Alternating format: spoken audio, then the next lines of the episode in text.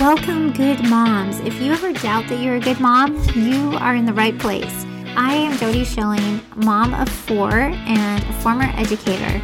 And on this podcast, we talk about all the hard topics. We talk about the pressures and the demands that are placed on moms, and more importantly, how to get past all of that so you can do you.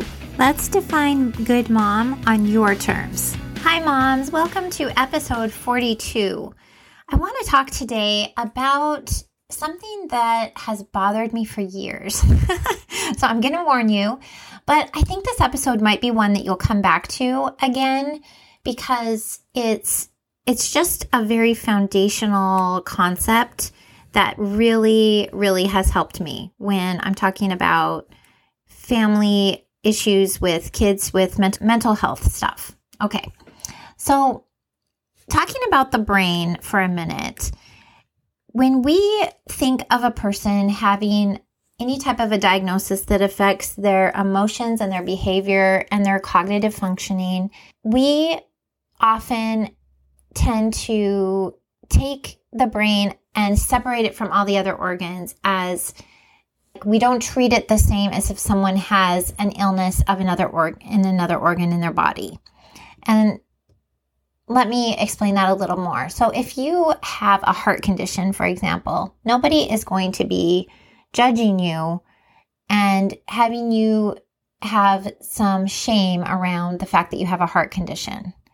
Yet, if you have a brain condition, and this is where people will say, well, if you have a stroke, it's different, right? That affects your brain differently than if you have, say, depression. And I would like to disagree. I would like to offer this concept for you if you haven't thought of it this way before, because it has really helped me when I think about kids and behaviors and adults and behaviors for that matter as well. So, the brain is an organ and it has functionality that, I mean, the brain it has so much functionality, right? Even more so, most of the organs have one specific function in the body, but the brain has multiple, right? And it is affected by many factors, such as hormones and other neuro, neurotransmitter chemicals. And there are neurons that are involved. There's structural pieces and parts of the brain that work differently based on different genetic predispositions or whether or not these types of diagnoses with developmental areas you know are impacting it. There's also there's injury and trauma that can happen to the brain. There can be physical trauma but there can also be emotional trauma that happens right? And so there's all these factors that happen and there are all these factors that can be affecting the functionality of the brain. And yet, people tend to think that when someone is struggling with a mental illness of any any kind that affects their emotions and their behaviors, that it is their fault, really. That it is it is something that they can control and that they're somehow like doing it on purpose, right? Or even if you don't this is more with kids, but sometimes with adults too. But then the other thing is is that sometimes when they know people notice that something's going wrong with a person's behavior or there's a change in their behavior, they may not blame the person necessarily, but they will have some judgment about that person, right? And they don't want to talk about it.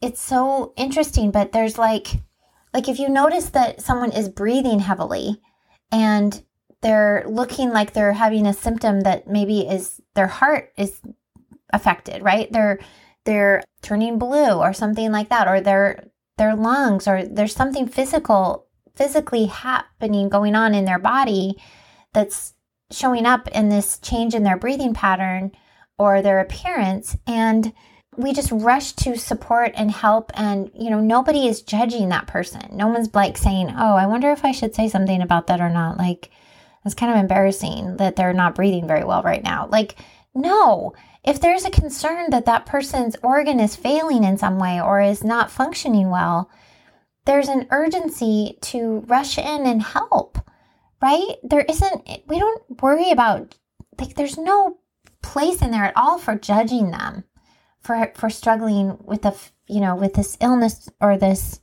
condition or this symptom that we're observing. And yet, if we do see something similar with the brain, where we see someone's behavior start to change, where we see that they're not emotionally regulating themselves, that, you know, then we don't rush in and say, How are you doing? Are you feeling okay? Like, there's just so much shame and stigma and all this stuff around there being a mental health thing going on. And I, this is where my rant comes in here, but I just, I am so over that. I am like so ready for us to think about the brain as such a vital organ in our body. I mean, I personally even will take it to the level of I think that our brains are our most valuable resource as human beings. I really do. I think that, I mean, if you think about what we can do as part of the human experience because of the brains that we have, the fact that we can feel the emotions that we feel at the degree that we feel them, the way that we can experience love, the way we can experience joy and gratitude, and the ideas that we can come up with, the innovation and the the incredible cures that scientists have been able to find. There's so many things that have that we if we focus on that as a resource, a brain, all of our brains as a resource as human beings, as our most valuable resource. I just think we could change so much in the world. That's a whole different topic, but I I just think when you go back to the basics of a brain, the brain is an organ in our body, and if it's not functioning well, if it's impacted by illness or if it's chemically being compromised, I mean, all of these things are factors in whether the person who's trying to kind of work with their brain, right? To to get their needs met out in the world and to meet the demands of a certain environment, they they have to be working with their brain. Their brain like this goes back to the idea that a lot of our organs function involuntarily, right? But with the brain, there's there's ways that the brain functions involuntarily for us but there's also parts where we have we do have the ability to intentionally help our brain function. And so i think that's where it comes in a little bit because we we know this about ourselves and our brains. We tend to think well if we can control part of it we should be able to control all of it. And then that's where the judgment and shame comes in regardless if a person has a mental illness diagnosis or, you know, anything like that. But it's funny that if a person has a stroke, we tend to be much more compassionate, right? It's just a it's such a fascinating way that we that we think about it. So what I just wanted to offer in this big long rant, and I know that I went a little a little kind of on the side topic with it, but when you think about a child, for example, who is out of control emotionally, when you think about the fact that his brain is not functioning well in that moment, and there could be multiple reasons for that, right? Not having enough sleep can affect their can affect our ability to use our brain well. We all know we all know what sleep de- deprivation does, right? And we also know that even just not getting regular sleep also affects our abilities to use our brain in a functional way. So that's just one, right?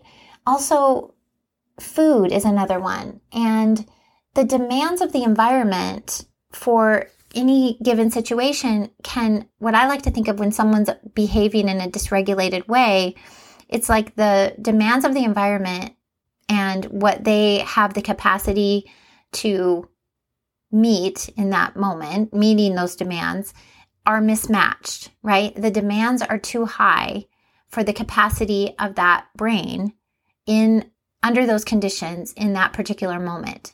And I think saying in that moment is also important because a lot of times this is another thing we do where we think, well, he could behave, if he can behave, you know, some days, then why can't he behave all the time? And that's another one that just gets me. I'm telling you, I get so frustrated when I hear that because it's like, okay, just because a person made a three pointer in a basketball game doesn't mean they can make three pointers every time they shoot. You know what I mean? It's such a ridiculous concept when people say, oh, she behaved well and just fine at her grandma's house. Why can't she behave well at home? Well, okay, there's a lot of different conditions at grandma's house than there is at home, number one. But, but also just like we're, because we're human, we don't, it doesn't mean that they're choosing to not behave well in a different environment. That's just one, that's just one option that may or may not be true.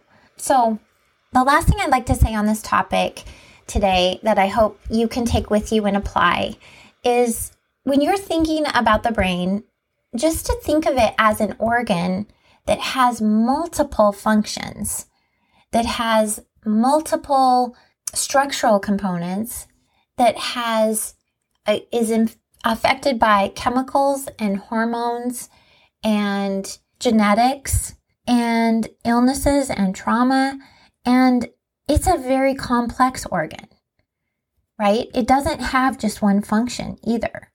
It has multiple functions, it has multiple parts and pieces that work together. And we have some say in the way that we help it to recreate or create new neural pathways, which is a phenomenal thing about that organ that we can, even in a degenerative state, a lot of times there's things we can do. So I think that we, if we just all commit to having respect for the brain, I just watched a documentary. It was it was just a very interesting documentary. It was it was called Robin's Wish, and it was about Robin Williams. And I am drawing a complete blank on the name of the degenerative brain disease that he was fighting that he didn't even know that he had. But one of the one of the symptoms of that illness is attempting suicide. And I think that if we all knew more about these types of things that can affect the brain, there are so many different types of both with mental illnesses in terms of depression and anxiety and that whole family of mental illnesses, but then there's also degenerative brain diseases also. And I'm not saying this to scare you or freak you out or anything, but I think that the more that we know about the brain, the better we can help it perform at its best. And you know, with the with especially as moms with kids who struggle behaviorally, if we can just take that whole judgment piece off and that whole thing about them being manipulative or trying to, you know, this whole idea that, you know, every behavior has a function and they're trying to get what they want and they're manipulating and stuff. Oh my gosh, do not get me started on all that. Let's not say that our kids are evil or pathological or that they're manipulating because they just wake up every morning and rub their hands together and be like, I wonder how I can make life hell for my family. Let's just not. Let's not do that, okay? Let's just say that they have a human brain and it's not functioning at a high level at the moment. And there are many possible reasons for that. And let's assume that there's a reason for that that isn't in their control first. Let's do that first. Okay. And then if we do start to see that it appears that they're trying to get their needs met and they're trying or they're trying to meet the demands of an environment that's a mismatch for them, that they don't have the capacity, that then let's also give them another opportunity to learn, to learn how to meet the demands of that environment and to get some help with that.